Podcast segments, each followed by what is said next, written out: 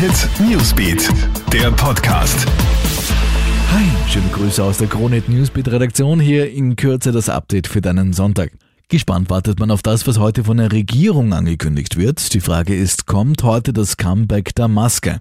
35 Tage nach dem Zurückfahren der Corona-Beschränkungen soll heute Sonntag die Entscheidung über eine neue Maskenpflicht gefällt werden.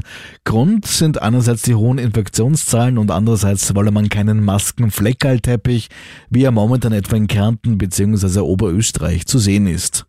Nach dem gestrigen Großbrand in der Kathedrale in Nantes hat die Polizei nun einen Mann in Gewahrsam genommen. Er soll Freitagabend für die Schließung der Kathedrale verantwortlich gewesen sein. Bestimmte Dinge wolle man nun klären, heißt es von Seiten der Staatsanwaltschaft. Die Ermittler gehen ja dem Verdacht der Brandstiftung nach. Das Feuer war an drei verschiedenen Stellen ausgebrochen. Laut Feuerwehr wurde die Orgel völlig zerstört.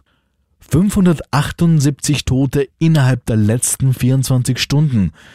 Die neuen Corona-Zahlen aus Mexiko sind dramatisch. Das dortige Gesundheitsministerium bestätigt außerdem innerhalb eines Tages über 7600 Neuinfektionen.